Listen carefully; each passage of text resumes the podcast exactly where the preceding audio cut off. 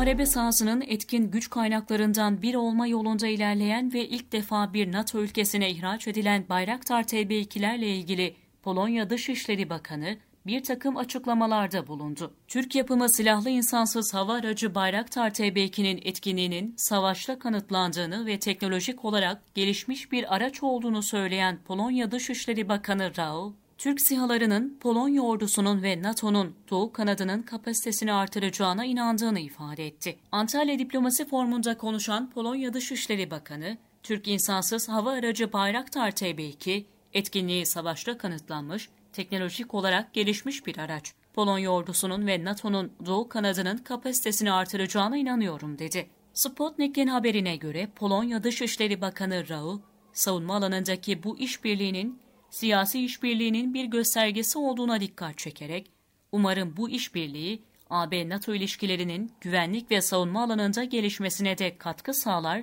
temennisinde bulundu.